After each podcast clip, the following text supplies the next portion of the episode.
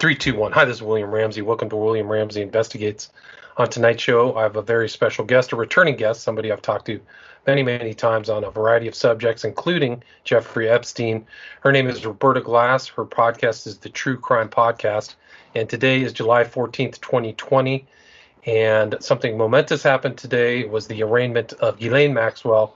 And Roberta Glass was first in line to attend the the all video arraignment. So I know she's had a long day. She's very tired, but she's uh, been kind enough to share her views and impressions of what happened there. So, Roberta, can you just start from the beginning and tell us exactly what uh, you saw? Sure. Um, there was a lot of police at the at the courthouse, and COVID was on everybody's mind. You had to get your temperature taken. They marched us in three different times and then told us to get out. They weren't ready for us. So it was a little bit crazy. And what was surprising to to me was that Maxwell was there, and we all expected her to be wearing a mask in prison, but uh, there she was appearing on the screen full faced. And it was just so shocking to see her. And at first people weren't sure because it was electronic. You could i mean you could throw tomatoes if you wanted. I mean anyone could say anything. And all of a sudden i heard someone shouting that's her that's her. Wow. and the word around everybody was discussing whether she's had plastic surgery. Interesting. most, pe- most people think she's had her lips done I think she's had some very subtle plastic surgery, not something dramatic, not Catwoman plastic surgery, just I think enough to not be recognized. She doesn't have the same kind of sharpness to her face, and her hair is long. So the short haircut that we all associate with Maxwell was gone, replaced by greasy, long hair pulled back but her eyebrows were perfectly groomed, something you don't see around New York very often right now with COVID. No one has a haircut or their eyebrows really done, so it was very done and a little bit of eye makeup and just wearing what looked to be a brown t-shirt. And at first when she came on the screen, I thought, "Oh, she's so teenagerish. She looks like a teenager waiting to take some kind of test that she doesn't want to take or detention. And as the judge came on, that persona switched and she became very regal, chin out. Uh, the posh British accent came out. Yes, judge. Thank you, judge. And very still. Occasionally, she would rub her eyebrows. She she looked like she'd been through something, looked worried, but was looked like she was there to make a good impression on the judge and get bail that was most people thought was unlikely. Now there was some talk that the state made a case that she was mass she was great at hiding but then they also mentioned that when she was caught she was caught with tinfoil around her cell phone so one point uh, of one of the people who was in line with me, he said, "Well, is she this mastermind?" Or is she this uh, bubbly, you know, like buffoon who can't do, you know, who can't really, who's, you know, putting her tinfoil around her cell phone? Right. I mean, but they, I mean, when you were in there, was it the entire kind of gallery packed? No. Oh, this was the big excitement. the big, the big. Well, for one, what they didn't tell us is that they were going to open up the press room. Okay. So there were two rooms. So that made a big difference. Some of the press uh, was down there, and when it was over, they were only letting us out in six, and everyone said, "Well, my deadline, my deadline." There was a bunch of people, so that's how you you know you were sure they were press. But um, I was shocked that with all the interest, maybe it's COVID, the room wasn't packed. I mean, I could, and of course, and I'm glad I got there early because the screen is so poor. The sound is terrible, like tinny, t- almost feedbacky, you know, that kind of tinny, like something yes. reverberating off of something metal, hard to hear. I'm glad I was in the front row. I was glad I was able to see what I could. I'm glad I wasn't in the back, but I was shocked that there weren't more people there. That is interesting. I would have thought that there would have been it would have been packed in full, considering how many people are talking about it in at least the alternative media. Uh, I think a lot of people recognize how important her arrest and arraignment are. I would think that it would have been a lot more busy. And it was also offered on the phone, but there were only 500 spaces, is what they told, but they opened it up to a thousand in the U.S. too. So they were kind of fooling us about how small it was. You know, at first they said it was just one room, and that they may not even uh, decide to let 60 people in. They may just decide just a few people at the last minute. It's up to them, their discretion. So, you know, they they fooled us all with that. I don't know, but when you got outside, there were tons of cameras. Interesting. So, so people didn't want to go inside, but still reporting on it. That's interesting. Because I was I could not find a video link to anything that happened inside there. So I'm assuming there were no cameras allowed in there. No, Is that correct? there's no cameras allowed, and you have Okay, to check gotcha. your cell phone. Interesting. Uh, so, and in this case, you have to put it in plastic, and it, much more. The security is much more strict than the Brooklyn courthouse. They don't fool around. They will take, you know, any, anything electronic from you and make you. Check it. Yeah, for people who don't know, Roberta did attend uh, a number of other, I think it was hearings, one of the Epstein hearings too. You've been to a few in New York, correct? Right, right. Right. And wh- how long did this arraignment last? Well, this is the interesting thing, and this is really a concern. Uh, Mark Cohen represented Ghislaine Maxwell. Her other lawyer who prosecuted El Chapo was also listening on the phone, Chris Everdell. But he is such, reminded me so much of Keith Raniere's lawyer, Mark Agnifilo. I mean, one of these really bright, really aggressive, very verbal, um, very dramatic kind of lawyers. And this is a young, um, um, just to give you an idea of what she looks like, she's a, uh, she's, I mean, young-ish for a for a judge. She's in her, I believe, early fifth, you know, early fifties. She was appointed by Obama. Her name is uh, Allison Nathan Mm-hmm. and she's a butch lesbian and she let Maxwell's lawyer talk and I didn't have a watch in there and I used my cell phone as a watch. I wish I have to put a my battery in my watch. It seemed like forever, William Ramsey. He went on forever. And so let me just explain what the state's case was. So what the state argued against bail they didn't argue that Maxwell was a risk to the community. They only were arguing that she should be denied bail, uh, that she was a flight risk. So just on that subject matter. And they brought up that she, when she was arrested, she didn't comply with the FBI's commands that she opened the door to the New Hampshire to the Right. right room she was in in her New Hampshire mansion. They also brought up that her finances were completely opaque. And as the state taught, the state gave this very direct, very well presented, concise presentation.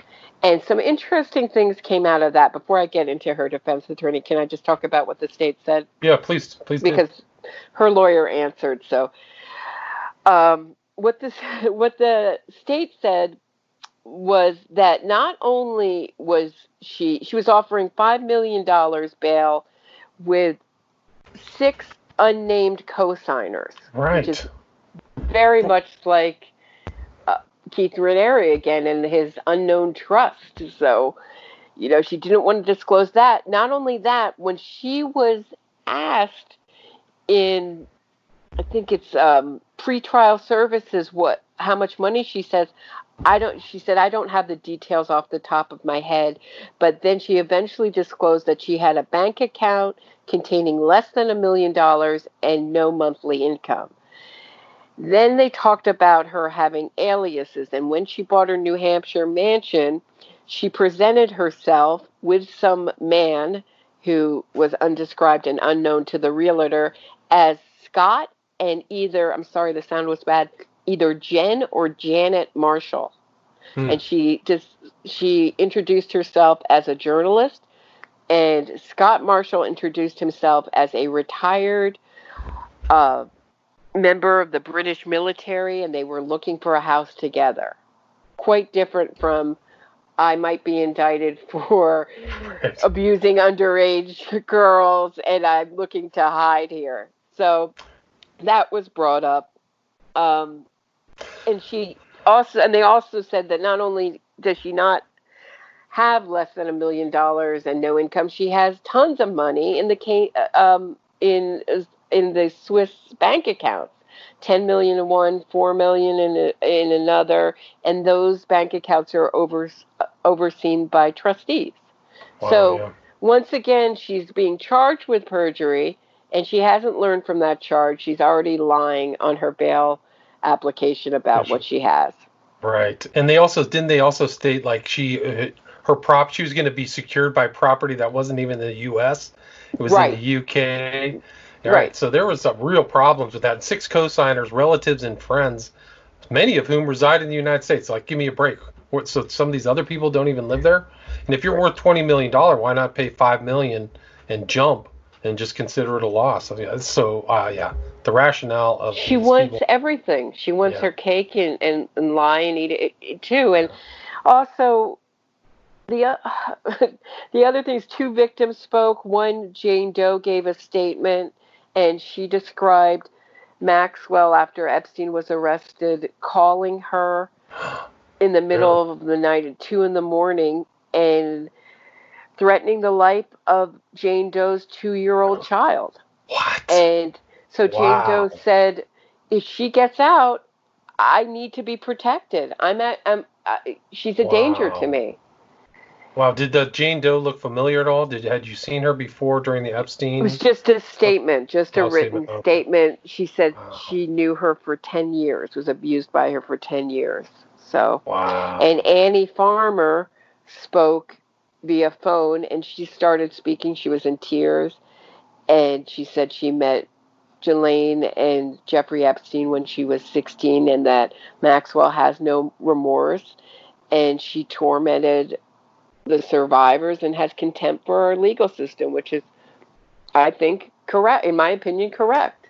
So very concise, short statements. Then Cohen gets and says, "Oh, my my client has been maligned and totally um, just been treated unfairly in the media. She wasn't hiding; she was hiding from the press, and she's not Epstein.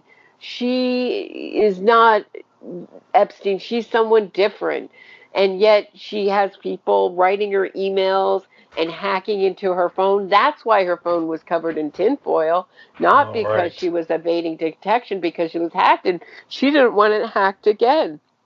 Um, are we going to? And then he brought up every court case, every famous court case of a sleaze bag ever done. Right, Madoff and uh, who was the other one? Yeah, like oh Khashoggi, no. Khashoggi, uh, oh, Adnan Khashoggi. He brought up. He brought. He just brought up the two kids who. I mean, young. Uh, I'm old now, but two younger people who got arrested for throwing a Molotov cocktail oh, at a, right, into a cop car. Right. Yes. Right. So it was oh. the Genovese crime family, Esposito, U.S. Right. Esposito, and then Mark Dwyer, accused of colossal criminality. Like, yeah. I mean, that's a tough group group to be um, in the same pool with. I would say. They have the pre- and then they always hit the presumption of innocence really hard. My client and and also Maxwell pled not guilty. Right. So she so, verbally stated not guilty. Not guilty, right. and I'm surprised the whole room didn't exploded into laughter, but they didn't. And um, and he's saying, "Well, of course she's just been arrested." And she says, "I don't know off the uh, the details of my finances off the top of my head. That that she's going to be denied bail because of that." And what concerned me about, and I don't, you know, defense attorneys are going to be defense attorneys, and they're always going to be a little you know, bombastic and, and wild in their claims, at least the ones I've, I've come across. But the fact that the judge let this guy go on and on without interrupting him, without asking him critical questions to really challenge him, really makes me afraid if this goes to court. And now I'm more convinced that it might. That she's so if she's so arrogant to lie on her bail application, might go to court. And, right. um, and they said, did they state the court date in there? Because the court date yes, isn't until July twelfth. Yeah, 2021. Yep. Yep. One year away. Wow. So that's a long time to wait in jail for that. So wow. she she just let she I mean this will be like a Judge Ito type trial. I'm predicting if it goes to trial and and Judge Nathan presides over it. I do not have any confidence in her of control. What partially what the judge is there to do is control the courtroom, and I have no faith from what I saw today that she can do that. Interesting. And I wasn't she involved in uh, another big case, or is this her first big case? I don't know offhand. Do you? Yeah, she was involved with a. I don't know the details of it, but uh, with a police officer, oh, I believe okay. was her fate. Dwyer is his name. It's not such a famous case that I'm familiar. It's a New York case I'm not so familiar with. But did you happen to see the new um, acting U.S. attorney for the Southern District of New York, Audrey Strauss? There was her. Was she the one making the argument for the government? You know the sound was so bad i didn't catch her name. Okay. I, I, believe that was she. There was two women sitting at the thing. I believe she made the argument. Um, i'm um, just curious because it's uh, on the on the um, court document they filed yesterday it was signed by alison moe maurene comey who is james comey's daughter and audrey strauss is on it. So i was just wondering if you saw I any I, yeah i believe that was she who made the made the argument and Comey was there, oh, obviously, because oh, that was the had to be the other woman and one man. And a big so when it got to the state, you could barely see them. They were at the back of a very long rectangular table, meeting table, like conference table. So yeah, Alex just Rossner. terrible. Yeah, Alex Rossner. And they weren't spelling out their names either, and Strauss was talking a mile a minute. It was very, very challenging.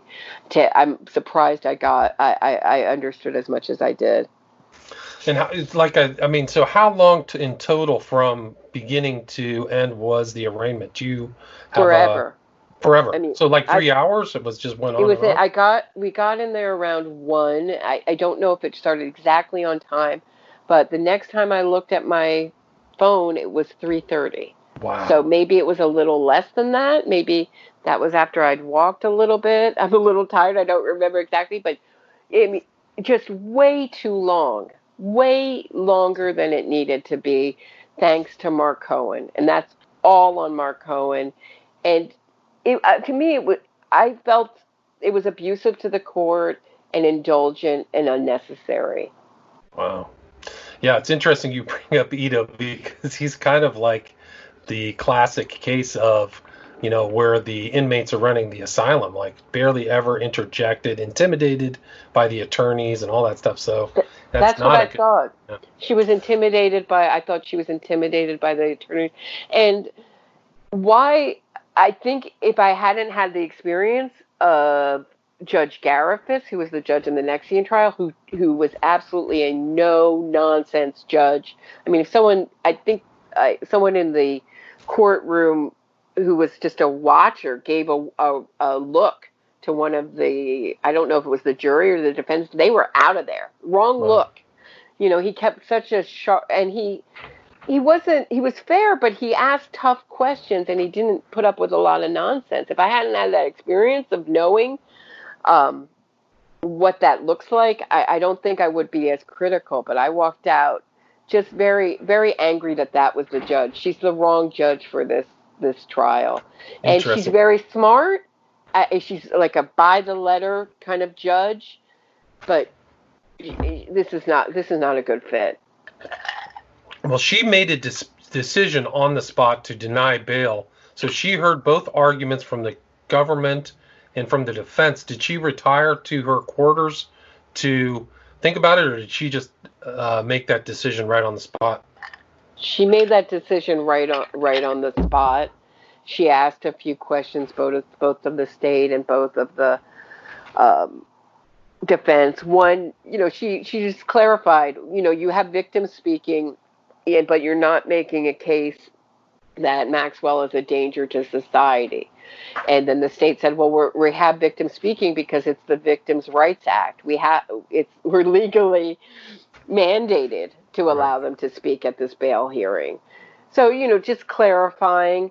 And um, when she gave her final speech, I was almost going to faint because it started out talking about how famous people have the right high profile trial people who were involved in high profile trials have the right to bail and but you know it looked like she was about to give Maxwell bail and you could see Maxwell kind of just kind of perk up a little bit sit a little straighter up in her chair and then as she went into how she why she was a flight risk I looked and I thought, is she going to cry? Is she going to cry? Is Maxwell going to cry? It looked like someone who was trying very hard not to cry. There was a lot. There was a lot of blinking all the way through on her part, hmm. but then there was a very excessive blinking and rubbing of the forehead, and then all of a sudden you could see her wiping away tears just once.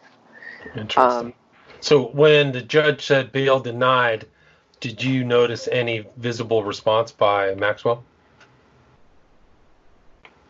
Ju- frozen, kind of frozen, frozen.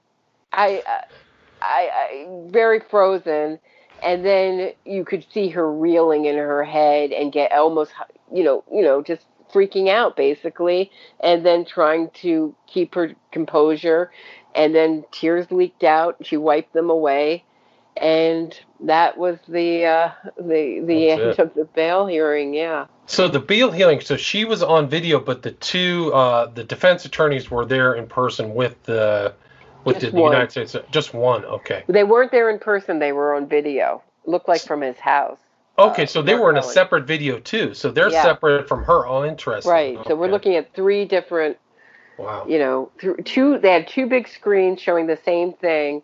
Maxwell in the upper right, the state in the center, the judge in the lower right, and Mark Cohen in the upper left. Wow, that's really dystopian. That's almost like something from kind of some kind of science fiction movie where they're not even in person, you know, just all. I mean, I, I think it's under the circumstances, I can understand it, but it just seems very technical and. Uh, so she, so she wasn't dressed in any prison garb then at that point, was she? I guess probably. No, and that's what also surprised me. Usually for a bail hearing, they usually are a little. It looked like a T-shirt. It may have been some kind of more fancy T-shirt, and I just couldn't see the definition of it. But it looked like some kind of brown or dark maroon. Could have been black, hmm. also, but could have been a lighter black than the judge's robe. But it looked like brown brown T-shirt and hair pulled back and some kind of white maybe hair clip or thing tying it back. So very casual. Yeah, because yeah, for her, I mean, all those pictures of her, she's in almost a different outfit, designer clothes all the time. She's very, um, you know, uh, she's definitely knows how to dress and is dressing in different stuff. To see her in this other environment uh, must have been interesting. It was very strange, and I, I, you know, the impression I left was with was someone who not only has no idea of ever being said no to, has no idea what the rest of us live like, um, but no real respect for the rule of law. She thinks that she can do whatever she wants and has never been told no, has never had any limits. I think this is going to be such a shock for her, and prison such a shock for her. And she's got a year in there if she doesn't make a deal. Yeah. And I'm not so sure she will. And there was an interesting part where Cohen brought up the non uh, prosecutor help right. me with that word non-prosecution agreement NPA. right non NPA. NPA and said well this is really a joke the government is just dancing around because this case is 25 years old and they're dancing around uh, they're doing that because they just really want to prosecute Epstein and they can't, and they can't really prosecute her because of that agreement. And the state said, oh no, that only covers Florida. As, you know, as shown by Epstein, who was arrested by New York State, and had he not killed himself or was killed would have gone to trial or whatever. That doesn't cover New York. It doesn't cover any other state but Florida. And they also said that they're not planning on a superseding indictment, but that it's an ongoing investigation. So, what does that mean, William Ramsey? Is, are they playing their cards close to their vest? I think or? so. I think so. They may not be planning on a superseding indictment, but if more people come forward with additional evidence that uh, they can add on, you know, if she says not guilty, I would expect them to add on more charges because that means she's taking the position of, you know, at this point going to trial so I would I would anticipate some other information to be added to uh, additional indictments. I would say sometime in the next six months if they keep getting people because you know now that she's arrested, some just like Epstein, people are going to come forward. They feel safer, right? So and also the NPA was also brought up by uh, Weingarten, Epstein's attorney. That was one of their big uh, arguments was the NPA was global, right? Right. And uh, yeah, so I, I mean, you, did you see like anybody like Dershowitz around or any other characters? I mean, uh, well, everybody's wearing masks, so it's oh, really wow. hard to recognize everybody. Your purses has to be, your bags, anything you bring in has to be put in a giant plastic bag. Oh, the oh. chip that you use to check your cell phone has to be put in this big I think it's alcohol, big tray oh, of rubbing alcohol. It's wow. such a different experience, and I'm really not used to it. You know, yeah, it's just such a different. I'm uh, just socializing during COVID. I don't know. Maybe I need a class or something. When you're I'm not adjusting. I'm, well, I'm not used to it. It's just odd. Well, they just shut everything back down out here in California, so it's uh, it's also still strange days. I mean, it's been since March. So it doesn't seem like there's a real light at the end of the tunnel, at least out here. So, is there anything else that uh, you'd like to add, or you know, so you think that the judge probably is a little bit uh, out of her league as far as assertiveness? Did you get any other insights or any other impressions from the proceedings of how what's going to happen in the future? Well, um, it, well, I, I don't know if Maxwell's attorney is just running for the bail to get her bail and saying this is a nothing case. This is the charges are, are just nothing, and the state is just fronting, uh, claiming they have more than they have. It's really just a nothing. I don't know if he's telling Maxwell that. That was what was interesting to me. Does he feel that he can fight and win this? She's got two really tough attorneys uh, behind her and a ton of money, endless money right. seems. Is she going to fight it? There, I, that's what I didn't expect. Really, I didn't expect her to lie on her bail application so flagrantly. Right. Did you? I mean, would you no. think she would do that? No, no, but uh, I, I mean, lying under the, the Giuffre versus her, that civil case was unwise. At least, you know, putting that on record. So I don't know how she's going to get away from the perjury charge because they can just bring on these victims and just testimony and you know juries i don't think that her word is going to be valued next to you know victims. So if there I, I think that she's got a difficult a difficult future ahead of her if she thinks she's going to really fight this out in, in a court of law. I mean, this is a woman who's hung out with royalty, who's been given a private tour of Buckingham Palace, sat on right. thrones. She is not. She's not lived the life of the commoner, and this is oh. less than the life of the commoner. Yes. She's really. I don't think going to do well. Uh, I think you're right. In there. I think you're right. I mean, you know, what's going to happen in a month? Maybe people who are used to privation can endure being in the uh, jail cell, but she's the opposite of that. She lived a million dollar. I mean, she put down cash to buy a million dollar property in New Hampshire and traveled around everywhere. I mean, she really was the more sophisticated person. If uh, you put her next to Epstein, Epstein was really not. He did not come from money. He didn't come from character. He's an intelligent guy, but she was really. I mean, what she go to Balliol College at Oxford, so she's going to school and college with the elite, really the elite of the elite, actually. Oh, and you can hear it when she speaks. She has a posh British accent, so posh. Yeah. And so um, the other thing I wanted, um, oh, what was I gonna tell you?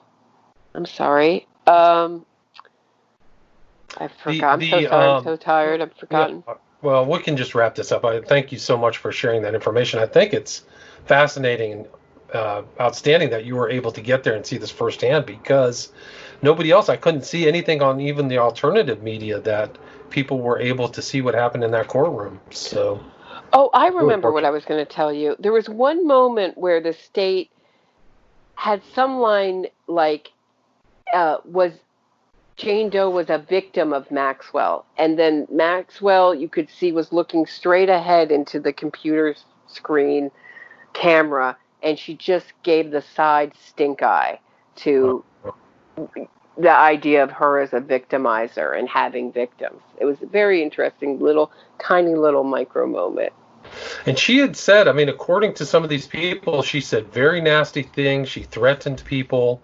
Um, you know, that she she belittled them. I forgot some of these terms she used for some of these victims. Uh, it's been a while, but really nasty, nasty stuff, according to what some of these victims said about her. So, not Yeah. a, a nice person, really. I mean, such contempt for for yeah. every. She gets what she wants. Everyone else is an idiot. The court is an idiot, and I don't think it's going to end well for her. I don't either. I don't think she's going to garner any sympathy from anybody. So I think that that's uh, that's going to be really also tough, uh, difficult for her to get over. Um, just that attitude and that uh, comportment is uh, it's tough. And I mean, yeah. There was a weird moment also where her lawyer brought up that she ha- couldn't shower for 72 hours. Oh, also his big argument was that if with because of COVID he couldn't meet with his client. right. They made this huge argument about lame COVID. argument. Yeah. Yeah. I forgot to mention that in, in uh, my little tired uh, report. I hope people bear with it, but I just wanted to get something down when it's fresh, you know, and, and let people know what happened. So, And it was interesting to, to think that they made some arguments about her that she never left the United States after Epstein got arrested, but there's so many reports of her being outside of the United States, France, Brazil. So it's very strange that she uh, stayed stayed in this, you know, within why the. didn't she US. go to France where they can't extradite her? I mean, they won't. She's a French citizen, or why didn't she do that? Someone mentioned in line that maybe she was on the no-fly zone, but I doubt that. I doubt that she would be on the no-fly zone. I would think that it was because Epstein was arrested coming on his plane coming back, you know? Right. Right. That the association with traveling, maybe? I, I don't know. That's the only thing I can come up with. Why wouldn't she do that? Well, I, my understanding is that the French are also investigating them both. So maybe she thought that she would get arrested in France, and maybe she would get arrested in the UK. You know, so maybe she didn't have that great of an option. So she could get into U, she would be in France, but that doesn't mean that she wouldn't be prosecuted there, because they have I mean- victims there too. Do you really think anybody is writing and threatening Maxwell's life? Do you think they could No. even get her email address or her phone or hacking her phone? I mean, If and they that she, oh, are, oh, that she also had to have a guard and that she was in her pajamas. That's why he didn't say it. That that's why she locked the door when the FBI told her to open it and went to another room. You're, you know, it was because she was in her pajamas and she only hired the guard because she has so much harassment. guards up. I think she had multiple. Well, she only had one guys. guard that Oh. day, according to Cohen. Only one, and the front door was open. So clearly, she wasn't hiding. Mm, wow, yeah, Women. under a different name. Uh, did you hear anything that she was married? No. Did they bring that up? I thought I heard a rumor she was married. I haven't confirmed that yet, but uh, I thought Maybe that's something that's why. that Maybe up. he's U.S. citizen. Maybe that's why she won't leave. Yeah, so I I have to look that up and confirm that. That's speculation, but um, I mean, she said that she hadn't seen Epstein for ten years, right? So that still puts her back at 2010. But But- that turned out to be a lie too. Oh, really? Oh, Records so that of was her, bad. yeah, Yeah, of, of of communicating with him in 2015. So everything she says is a lie. I mean, it's it's unbelievable. But you know, I think we were talking about how when people lie to the court, it's very similar to when people lie blatantly to your face. It's just such an insult. Especially if they've done their research and all that stuff. Like they know she's lying in that Giuffre uh, a lawsuit that she had, that civil suit. So it's it's still ongoing. I mean, I think Giuffre is still suing Dershowitz. That hasn't been settled yet. So there's still this. Uh, oh, can we talk about still, something? Did yes. you read? Did you read Alan Dershowitz's defense of the Maxwell I know? Did you read his article in the A Spectator? Tell me about it. I was hoping you would. Well, maybe we could do a whole other episode. It's just about how he deserves the presumption of innocence. Right. It's he's just has no self awareness. That's what's so amazing about Alan Dershowitz. No self awareness. He does not get that the whole world is onto him. No one believes him. He doesn't get it. Yeah. It's futile. Well, this might be the, the, I mean, in my, yeah, I mean, he has two signed affidavits from women saying he abused them. One was uh, Ransome, who's Ransome, been, yeah, yeah, she was on the Netflix special saying she was raped and had to run for it and cry, you know, obviously traumatized. And I think that Virginia Giuffre also signed an affidavit. And I think Ransome's finished his off said, I'd be willing to tell my story in a court of law. So it may not be outright child trafficking, but it's still trafficking. And I don't know. If I think if it was me, if somebody wrote affidavits about me, I would be have been asked to go to you know, either the FBI or somewhere and be questioned. Just start asking questions.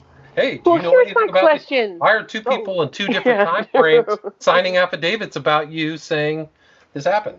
Right? I'm sorry to interrupt you. It's okay. Uh, my question is when Dershowitz talks, he always brings up Virginia Giuffre like it's the only person who's ever accusing right. him. Never brings up Ransome. So right. is that because Ransome's story is much more damaging, or is it just that two people together are more damaging, or is it both?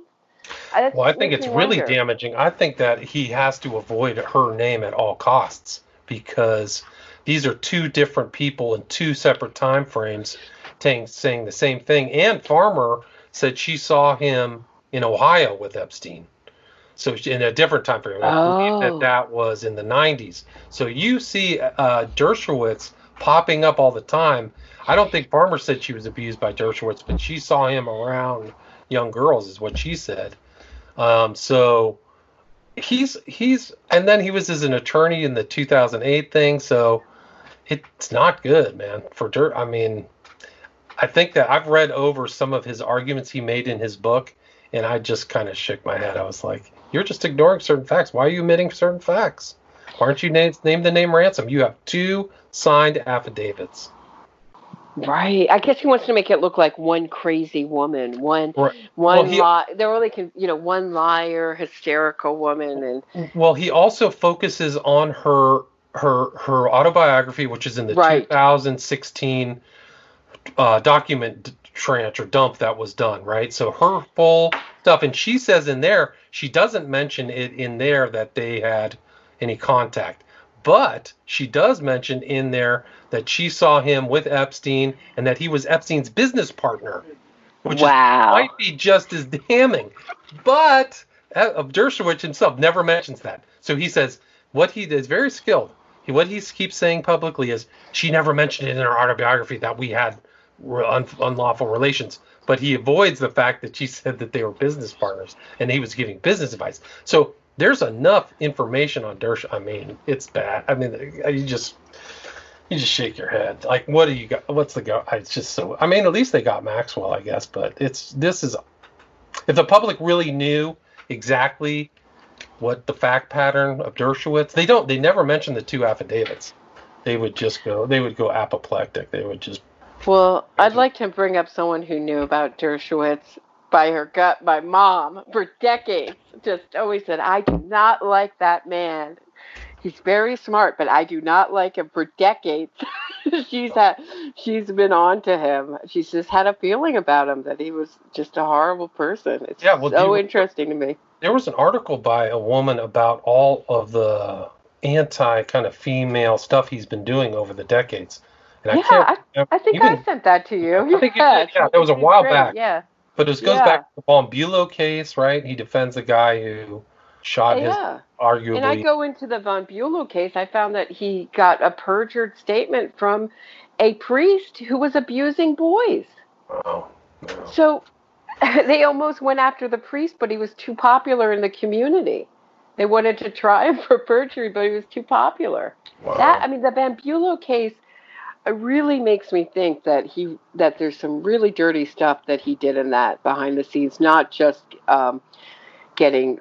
Uh, I think his name is Father Anthony Magdalene. Uh, I, I did a short episode about it. Oh, I think I remember that. Yeah. Strange associations, yeah. But he's hanging out. I mean, how did he know this pedophile all the way back then? Yeah, it's it's it's really bad. I mean, it's and so, using a pedophile to further his own ambition. Doesn't that sound right? Bulow was wealthy, right? Wasn't Bulow from a wealthy kind of elite family too? And Yeah. I forgot what this whole Well, no, he a lot of wasn't involved. wealthy. He bought his bond. He married Bond- into that's wealth. right. He married just went after wealthy, wealthy women. Yeah. I remember what was the movie that depicted Von that had the Von Bulow story? Reversal of first Reversal fortune. Fortune. Dershowitz. Favorite of mine. Yeah, I favorite oh, of gotta mine. watch that again. Excellent. Anyway, I'll let you go. I know you're tired. right. Yeah, I'm 40 about to collapse. Any, yeah, anything else you I'm want gonna put add? myself to bed like a third grader, maybe like seven or eight o'clock. Well, Uh, Yeah. Thank you so much for sharing that on the same day that the arraignment took place. And this is still a lot of things going on with this Ghislaine Maxwell case. So we definitely Oh, my pleasure. Yeah, thanks so much. Appreciate All it. you're welcome. All right, take care.